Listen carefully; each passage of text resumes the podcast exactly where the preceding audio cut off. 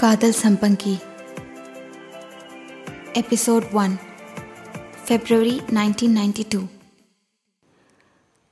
college nine fifty five AM Sundar PG block first floor காரிடாரில் நின்று கொண்டிருந்தான். இரண்டு கைகளாலும் கிரில்லை பிடித்தபடி தூரத்தில் தெரியும் ஏரி திருப்பரங்குன்றம் மலை சின்ன சின்னதாய் வயல் வரப்புகள் ஆங்காங்கே வெயில் சூடு இல்லாத காற்றின் மெல்லிய ஓசை நன்றாக அனுபவித்தான். அவள் கிளாஸ் ரூமிலிருந்து வெளிவந்து பார்ப்பது பிறகு தன்னை நோக்கி நடந்து வருவது எல்லாம் ஓரக்கண்ணில் தெரிந்தது. ஹாய் சுந்தர் என்றாள் மாதினி. ஆனந்தி சொன்னா நீ ஏதோ முக்கியமான விஷயம் என்கிட்ட பேசணும்னு சொன்னியாமே. ஹாய் மதினி என்றான் சுந்தர் திரும்பாமலே. தூரத்தில் ரசித்தபடியே இந்த சீனரி ரொம்ப ரம்மியமாக இருக்குல்ல? அவளும் அவன் பார்க்கும் திசையில் பார்த்தாள். ரொம்ப நல்லா இருக்கு. ஆனால் டெய்லி தான் பார்க்குறோமே. என்ன புதுசாக இதில் இன்னைக்கு என்றாள் மாதினி. அவன் மெல்ல அவளை நோக்கி திரும்பி நான் உன்கிட்ட ஓப்பனாக ஒன்று கேட்கலாமா? என்றான். சொல்லு என்பதாய் அவள் தலையாட்டினாள். அவன் கண்களை பார்த்தபடியே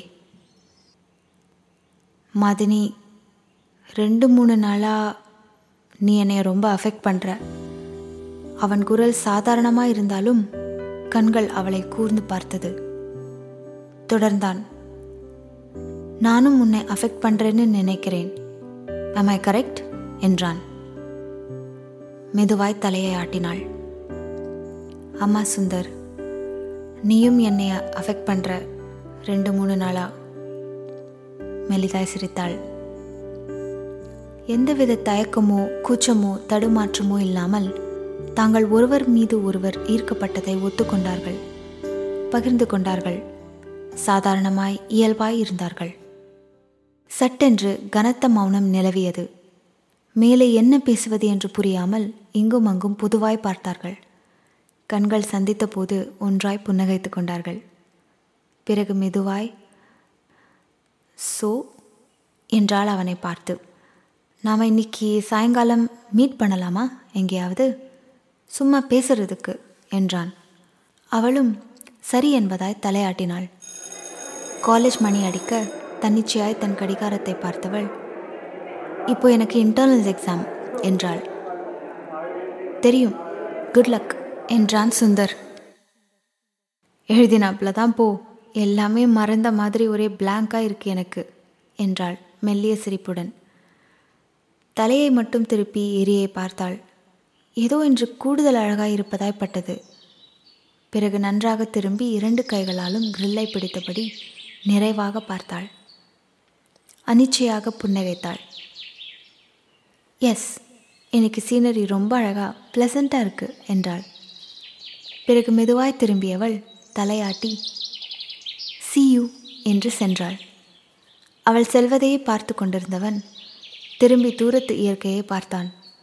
காற்று இதமாக வீசிக்கொண்டிருந்தது. மெதுவாய் அங்கிருந்து நகரத் தொடங்கினான். College lunch time. Sundar Sundar! Anandhi கூப்பிட்டு கொண்டே அவனை நோக்கி வேகமாக வந்தாள். அருகில் வந்து மெல்லிய குரலில் கேட்டாள். மாதினி ஓகே சொல்லிட்டாளா? என்ன? என்றான் சுந்தர் குழப்பமாய். அவனை ஆச்சரியமாய் பார்த்த ஆனந்தி இன்னைக்கு நீங்க அவகிட்ட ஐ லவ் யூ சொல்லலையா? என்றாள். ச்சே நீங்க இதைத்தான் அவகிட்ட சொல்ல போறீங்கன்னு நினைச்சு நான் சாமியெல்லாம் வேண்டிக்கிட்டேன். அவ ஆமா சொல்லணும்னு என்றாள். உனக்கு என்ன அவ்வளோ அக்கறை அவ மேல? என்று சுந்தர் கேட்க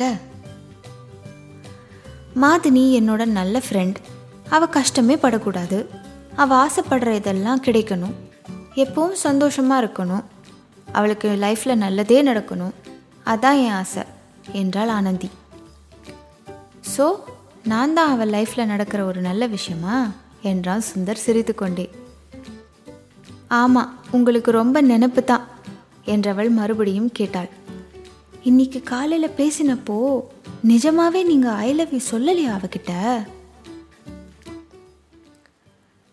சிறிது நேரம் யோசித்தவன் அந்த மாதிரி சொல்லிக்கல. ஆனால் ஒரு விதத்தில் அப்படியும் வச்சுக்கலாம். தெரியல. பார்க்கலாம் என்ன ஆகுதுன்னு என்றான் சீரியஸாய் எப்படியோ நல்லது நடந்தால் சரிதான். ஆல் தி பெஸ்ட் என்று கூறி ஆனந்தி நகர்ந்தாள். சுந்தரின் மனது ஆனந்தி சொன்னதையே யோசித்துக் கொண்டிருந்தது. போன வெள்ளிக்கிழமை எதேச்சியாய் மாதினி பொன்மேனி பஸ் ஸ்டாப்பில் நிற்பதை பார்த்தது. தான் பைக்கை யூ டர்ன் அடித்து ஸ்டாப்பில் அவளை சந்தித்தது. அவளுடன் கிட்டத்தட்ட ஒரு மணி நேரம் பேசிக்கொண்டிருந்தது அன்றே தன் நண்பன் சந்துருவிடம் ஏதோ ஸ்பெஷல் ஃபீலிங்காக இருக்குடா என்றது. அடுத்த இரண்டு நாட்கள் மனது அவளையே நினைத்து கொண்டிருந்தது. இன்று காலை மாதினியிடம் பேசியது எல்லாமே தானாய் இயற்கையாய் அன்பிளான்டாய் சட் சட் என்று வேகமாக நடந்ததை உணர்ந்தான். இன்னைக்கு சாயங்காலம் மாதினி கிட்ட என்ன பேசுறது? அவன் மனது கேள்வியாய் யோசித்தது. எப்படா சாயங்காலம் ஆகும்? எப்படா அவளை மீட் பண்ணுவோம்? சுந்தர் காத்திருக்க தொடங்கினான். கடந்த இரண்டு மூன்று நாட்களாக அந்த ஒருவித ஏக்கம் ஆனந்தமான தவிப்பு சந்தோஷமான உணர்வு பழகியிருந்தது. அவனுக்கு மிகவும் பிடித்திருந்தது. Palanganatham bus stop ice cream parlour four forty five PM அந்த சின்ன கடையில் அவர்களை தவிர வேறு யாரும் இல்லை. கார்னர் டேபிளில் உட்கார்ந்தார்கள். எதிரெதிரே. சட்டென்று பேசுவதற்கு எதுவும் இல்லை போன்று மௌனமாய் ஐஸ்கிரீம் சுவைத்தார்கள். அவ்வப்போது நேருக்கு நேர் பார்த்து கொண்டார்கள். ஆமாம் இப்போ என்ன நமக்குள்ளே இவ்வளவு பெரிய மௌனம்? அன்னைக்கு பஸ் ஸ்டாப்பில் நம்ம ரெண்டு பேரும் அவ்வளோ பேசினோமே என்றான் சுந்தர். மாதினி மென்மையாக சிரித்தாள் பதில் ஏதும் சொல்லாமல். உனக்கு எப்போலேருந்து? சுந்தர் கேட்டான். மாதினி என்ன என்பதாய் கண் சுருக்கி சுந்தரை பார்த்தவள்? சட்டென்று புரிந்து கொண்டாள். மெதுவாய் சொன்னாள். மூணு நாளைக்கு முன்னாடி பொன்மேனி பஸ் ஸ்டாப்பில் உன் கூட பேசிட்டு நான் வீட்டுக்கு நடந்து போகும்போது மனசில் ஏதோ ஒரு ஃப்ளாஷ் இவன் தானா இவன் தானா சோல்மேட்டா அது இதுன்னு. அன்னைக்கு சாயங்காலம் ராத்திரி அடுத்த நாள்னு பயங்கரமாக இம்பேக்ட் எனக்கு புரிஞ்சிருச்சு. நம்ம பயங்கரமாக அஃபெக்ட் ஆகிட்டோம் மேலன்னு. அவன் அவளை ஆச்சரியமாய் பார்த்தான். பிறகு கண்மூடி மெதுவாய் சிரித்தான். எனக்கும் அந்த பஸ் ஸ்டாப் மீட்டிங்கில் இருந்து தான் எனக்கு என்னமோ ஆக ஆரம்பிச்சது. மெதுவாக அட்ராக்ட் ஆக ஆரம்பித்தேன் அப்போ தான் புரிய ஆரம்பிச்சது. இவன் நமக்கு ரொம்ப ரொம்ப ரொம்ப ஸ்பெஷல்னு ஏதோ ஒரு மாதிரி ஃபீலிங் இருந்தது. விட்டுட்டு போக மனசே இல்லாமல் கூடவே இருக்கணும் போல இருந்தது. ஒரு மாதிரி என்னமோ தெரியலை. அடுத்த ஒரு ரெண்டு நாளில் நீ என்னை ஃபுல்லாக ஆக்கிரமிக்க ஆரம்பிச்சிட்ட. இருவரும் ஒருவரை ஒருவர் பார்த்து கொண்டார்கள். முதல் தடவை ஆழமாய் முழுமையாய் மற்றவரின் பார்வையை தாங்கியபடி. அவனை தொடர்ந்தான். நம்மளுக்கு சீனியர் ஜூனியரா ஒரு வருஷத்துக்கு மேலே தெரியும்ல? ஒருத்தர் ஒருத்தர்? ஹாய் ஹலோ ஹவ் ஆர் யூன்னு அப்பப்போ பேசிப்போம்ல? அப்போ எல்லாம் மனசில் ஒன்றுமே தோணினதில்லை. அந்த பஸ் ஸ்டாப்பில் பேசினதுக்கப்புறம் தான் அப்படியே எல்லாம் மாறிப்போச்சு. அவள் மெல்ல தலையாட்டினாள். இன்னும் சொல்லு என்பதாய். அப்புறம் இன்னைக்கு காலையில் கேன்டீன் பெஞ்சில் உட்கார்ந்து உன்னையே பார்த்துட்டே இருந்தேன். நீ பஸ்ஸில் இருந்து இறங்குறது மெதுவாக நடந்து கிளாஸுக்கு போகிறது எல்லாத்தையும். என்னமோ மாதிரி இருந்தது. ஒரு இரண்டு நிமிஷம் அப்படியே பெஞ்சில் படுத்துண்டேன். அப்புறம் நேராக வந்து உன்கிட்ட சொல்லிட்டேன் கேட்டுட்டேன் என்றான். என்ன தைரியத்தில் யோசிக்காம டக்குன்னு வந்து சொன்ன சுந்தர்? மாதிரி ஆச்சரியமாக கேட்டாள். உண்மையை சொல்ல ஏன் பயப்படணும்? உண்மையை ஒத்துக்க எதுக்கு வைக்கப்படணும்? அவன் யதார்த்தமாய் சொன்னான் ஐஸ்கிரீம் கப்பை பார்த்தபடியே. அந்த நொடி அவளுக்கு சட்டென்று பிடித்தது அவனை. அந்த யதார்த்தம் தோரணை சொன்ன விதம் எல்லாம் ஏதோ உணர்ந்தாள். So you are my soulmate தனக்குத்தானே கேள்வியாய் கேட்டுக்கொண்டாள். என்ன மாதிரி அப்படி பார்க்கிற? என்று சுந்தர் கேட்க ஒண்ணுமில்லை என்பதாய் தலையாட்டினாள். ஆனால் பாரு மாதினி நம்ம ஓப்பனிங் சீன் சிஸ்லிங்காக சினிமாட்டிக்காக இல்லை. சாதாரணமாக தான் இருந்தது நம்ம காலையில் பேசினது. என்றான் சுந்தர். என்ன சொல்ற நீ? எனக்கு புரியலையே. மாதினி அவனிடம் கேட்டாள். சற்று யோசித்தவன் சொன்னான். இன்னைக்கு காலையில் நான் அப்படி சொன்ன உடனே உனக்கு என்ன ஆச்சு தெரியுமா? அவனை தொடர்ந்தான். ஜஸ்ட் இமேஜின் உனக்கு வெக்க வெக்கமாக வந்தது. ஜிவ்வனும் மூஞ்சி செவந்து கை காலெல்லாம் நடுங்குது. நீ புடவை முந்தானை திருகி திருகி காலால் தரையில் கோலம் போட்டு திக்கி திணறி நானும் எனக்கும் நீங்கள் நீ வந்து அஃபெக்ட் ஆயிட்டேன் சுந்தர்னு சொல்லி என்னை கட்டி பிடிச்சிக்கிற நாணத்தோட. எப்படி? என்றான். மாதினி வாய் விட்டு சிரித்தாள். அவனை பார்த்து கொண்டே. ரொம்ப சினிமா பாப்பியோ? சிரிப்பினிடையே கேட்டாள். மறுபடியும் அடக்க முடியாமல் சிரித்தாள். ஏ சுந்தர் நான் சினிமா ஹீரோயின் மாதிரி எல்லாம் வெக்கமே படலையே என்றாள். சட்டென்று இறுக்கம் தளர்ந்தது அவர்களுக்குள். அவன் அவளையே பார்த்து கொண்டிருந்தான். நான் இந்த மாதிரி அஃபெக்ட் ஆறது இதுதான் ஃபர்ஸ்ட் டைம் என்றாள். உனக்கு? என்பதாய் கண்களை சுருக்கி புருவம் உயர்த்தி தலையசைத்தாள்.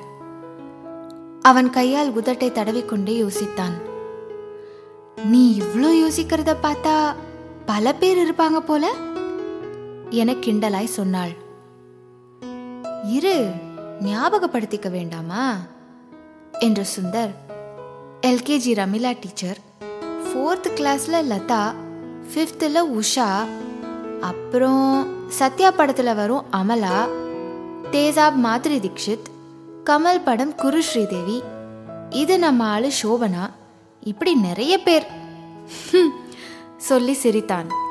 மாதினி மறுபடியும் வாய்விட்டு சிரித்தாள். தன் இடது கையை நெஞ்சில் வைத்துக்கொண்டு. இப்பதான் எனக்கு தெரிஞ்ச சுந்தர் பேசுற மாதிரி இருக்கு. கலகலன்னு ஜாலியா என்றாள். எனக்கு தெரிஞ்ச சுந்தர்னா? சுந்தர் ஆச்சரியமாய் கேட்டான். தன்னிச்சையாக உதட்டை கடித்து கொண்டவள் நம்ம முன்னாடி அப்பப்போ கொஞ்சம் கொஞ்சம் பேசினது. அப்புறம் ஃப்ரெண்ட்ஸ் உன்னைய பற்றி அப்பப்போ சொன்னது. யோசித்தவள் தொடர்ந்தாள். அப்புறம் மூணு நாளைக்கு முன்னாடி பஸ் ஸ்டாப்பில் ரொம்ப நேரம் பேசிட்டு இருந்தோமே. அதெல்லாம் வச்சு எனக்கு உன்னைய பற்றி ஒரு இமேஜ் இருக்கு. கலகலன்னு பேசுறவன்னு. ஜாலிகோ லக்கி கைன்னு. இப்போ நீ பேசினியே அந்த மாதிரி. ஜாலியா என்றாள். என்னை பற்றி யார்கிட்ட எல்லாம் விசாரிச்ச? யார் என்ன சொன்ன என்னைய பத்தி? சொல்ல மாட்டேன் என்றாள். அவளே தொடர்ந்து சும்மா தான் ஜஸ்ட் கேஷுவலாக கமெண்ட்ஸ் கேட்டது தான் என்றாள். மௌனமாய் இருந்தார்கள். பிறகு சுந்தர் சொன்னான் எனக்கும் இவ்வளோ ஆழமாக இவ்வளோ இம்பேக்டோடு இருக்கிறது இதுதான் ஃபர்ஸ்ட் டைம் அவள் மெதுவாய் தலையை ஆட்டினாள். புதுசா இருக்குல்ல? என்றாள். ஆமோதிப்பதாய் தலையசைத்தான். ஒரு சந்தோஷம் ஏக்கம் பரிதவிப்பு எதிர்பார்ப்பு அப்படின்னு எல்லாம் கலந்து இருக்கு. ரொம்ப ரொம்ப புது உணர்வா இருக்கு. பிடிச்சிருக்கு. திரும்பவும் அழுத்தி சொன்னான். ரொம்ப பிடிச்சிருக்கு எனக்கு. அவளை பார்த்தவாறே. அவனே தொடர்ந்தான். ஆனா தெரியல. இது என்ன பப்பி லவ்வா இன்ஃபாக்சுவேஷனா என்னன்னு தெரியல. அவளும் ஆமோதித்தாள். ஒரு மாதிரி சந்தோஷமா இருக்கு இந்த ஃபீலிங் அஃபெக்ட் ஆயிட்டது நிஜம்தான். ஆனா கொஞ்சம் யோசிக்கிறது நல்லதுன்னு படுது. நம்மளுக்கு என்ன ஆகுதுன்னு பார்க்கலாமா? என்றாள். கேள்வியும் இல்லாமல் பதிலும் இல்லாமல். கரெக்ட் இப்போ நம்மளுக்கு ஒருத்தர் ஒருத்தர் பிடிச்சிருக்கு. ஒரு மூணு நாலு மாசத்துக்கு அப்புறம் நம்மளுக்கு புரிய தொடங்கும். பார்க்கலாம் என்ன ஆகுதுன்னு. அது வரைக்கும் நம்ம ஒருத்தரோட ஒருத்தர் கம்பெனியை என்ஜாய் பண்ணுவோம். இந்த ஃபீலிங்கை அனுபவிப்போம் என்றான். அவளும் சரி என்பதாய் ஆமோதித்தாள். மாதினி நம்ம ஓப்பனாக இருப்போம். தோன்றதை மறைக்காம பேசுவோம். வேணுங்கிறத கூச்சப்படாம கேட்டுப்போம். நமக்கு நாமே உண்மையா இருப்போம் என்றான். ஓகே. நம்ம ரெண்டு பேருக்கும் அந்த மாதிரி இருக்கிறது ரொம்ப நேச்சுரலாக இருக்கும்னு நினைக்கிறேன் என்றாள். ஐஸ்கிரீம் முடிந்திருந்தது. அவளை புன்முறுவலோடு பார்த்த சுந்தர் இன்னும் கொஞ்ச நேரம் உன் கூட இருக்கணும் போல இருக்கு. அதுக்கு உன்கிட்ட அஞ்சு நிமிஷம் இருக்கியான்னு ஓப்பனாக கேட்கவா இல்லை இன்னொரு ஐஸ்கிரீம் சாப்பிடலாமான்னு ஆசையை காமிக்கவா? என்றான். மெல்ல புன்னகைத்தாள். ஆழமாய் அவனை பார்த்து கொண்டே எழுந்தாள். தன் பேக்கை எடுத்தவள் பத்து நிமிஷம் பஸ் ஸ்டாப்பில் பேசலாம் என்றாள். உன் கூட இருக்கிறது எனக்கும் பிடிச்சிருக்கு என்று அவளும் இயல்பாய் உணர்த்தினாள். கண்களை அவளை விட்டு அகட்டாமல் பார்த்து கொண்டிருந்தவன் பிறகு மெதுவாய் தலையசைத்தான். அவளும் ஆமோதிப்பதாய் தலையசைத்தாள். புன்னகையினிடையே. இருவரும் பஸ் ஸ்டாப் நோக்கி நடந்தார்கள். என்னென்னமோ பேசிக்கொண்டார்கள் நாற்பது நிமிடத்திற்கு மேல் ஆகியிருந்தது. அவள் இதுவரை நான்கு பஸ்ஸை ஏறாமல் விட்டிருந்தாள். சுந்தர் ஆறை ஆச்சு. அடுத்த பஸ்ஸில் நிச்சயமாக போயிடுவேன். இப்போவே ரொம்ப லேட் ஆச்சு என்றாள். அவன் பலவீனமாய் தலையாட்டினான். இரண்டு நிமிடத்தில் பஸ் வர ஒரு மனசே இல்லை சுந்தர் என்று சொல்லிக்கொண்டே பஸ் ஏறினாள். அவனுக்கு இதயமே விண்டு விடுவது போல் இருந்தது. பேருந்து நகரத் தொடங்க. என்னாச்சு நமக்கு? தன்னையே ஆச்சரியமாய் கேட்டுக்கொண்டான். தன் பேகை சரி செய்வது போல் விரல் மட்டும் மாட்டினான் பாய் என்பதால். கண் சிமிட்டி தலையசைத்தாள். ஜன்னல் வழியை பார்த்து கொண்டிருந்த சுந்தரும் பாய் என்று தலையாட்டினான். சுந்தர் தன் பைக்கை நோக்கி நகர்வது தெரிந்தது. ஒருவேளை பொன்மேனி பஸ் ஸ்டாப்பில் வெயிட் பண்ணி நமக்கு சர்ப்ரைஸ் கொடுப்பானோ? என நினைத்து சந்தோஷப்பட்டாள். நாலு ஐந்து நிமிடத்தில் பொன்மேனி பஸ் ஸ்டாப் வந்தது. தன் நிறுத்தத்தில் இறங்கியவள் காலியாய் இருப்பதைக் கண்டு ஏமாற்றமாய் உணர்ந்தாள். ஒரு ரெண்டு மூணு நிமிஷம் வெயிட் பண்ணி பார்க்கலாமா? சுந்தர் வரானானு? என தோன்ற தனக்கு தானே தலையில் அடித்து கொண்டாள். கண்டிப்பதாய். மெதுவாய் நடக்க ஆரம்பித்தாள் வீட்டை நோக்கி. தான் மாறிக்கொண்டிருப்பதை நன்றாக உணரத் தொடங்கினாள். இரவு பெட் டைம் அவளுக்கு இரவு ரொம்ப பிடித்தது அன்று. படுத்துக்கொண்டு யார் தொந்தரவும் இன்றி அமைதியாய் அவனை நினைக்க முடிந்தது. இன்று நடந்தவைகளை மனது அசை போட்டது அது எப்படி அவன் கேட்ட உடனே ஆமான்னு டக்குன்னு ஒத்துண்டேன்? ஆனந்தி நம்ம கிட்ட வந்து சுந்தர் கூப்பிடுறான் உன்னையன்னு சொன்ன உடனே படபடன்னு மனசு அடிச்சதே என்னைக்குமே இல்லாத மாதிரி. இதை தான் சொல்ல போறான்னு மனசுக்கு ஒருவேளை தெரிஞ்சிருச்சோ? ஒருவேளை அவன் சொல்லணும்னு ஆசைப்பட்டு ஆசைப்பட்டு நானும் வெயிட் பண்ணிட்டு இருந்தேனோ தனக்கு தானே யோசித்து கொண்டாள். சுந்தர் நீதான் என் சோல்மேட்டா மறுபடியும் கேட்டுக்கொண்டாள் அவன் ஆமாம் என சொல்வதாய் நினைத்து கொண்டாள். ஏதோ விவரிக்க முடியாத உணர்ச்சி அவளுள் பொங்கியது. ஆனந்தமாய் பிடிச்சிருக்குன்னு வெக்கத்தோட கட்டிக்கணுமாமே தனக்கு தானே சிரித்தாள். சந்தோஷமாய் தூங்கி போனாள். அவன் மொட்டை மாடியில் படுத்துக் கொண்டிருந்தான். நிலாவின் மென்மையான வெளிச்சம் பாலாய் வழிந்து கொண்டிருந்தது. நிலாவை பார்த்து நீ எங்களை மாதிரி எத்தனை பேரை பார்த்துருப்ப இது வரைக்கும் என்றான். சிரிப்பு வந்தது. தான் நிலாவுடன் முதன்முறையாய் பேசுவதை நினைத்து. நட்சத்திரங்களும் அவனை பார்த்து கண் சிமிட்டின. பதிலுக்கு அவனும் கண் சிமிட்டினான். அவள் ஞாபகம் தென்றலாய் வருட தூங்கிப் போனான்.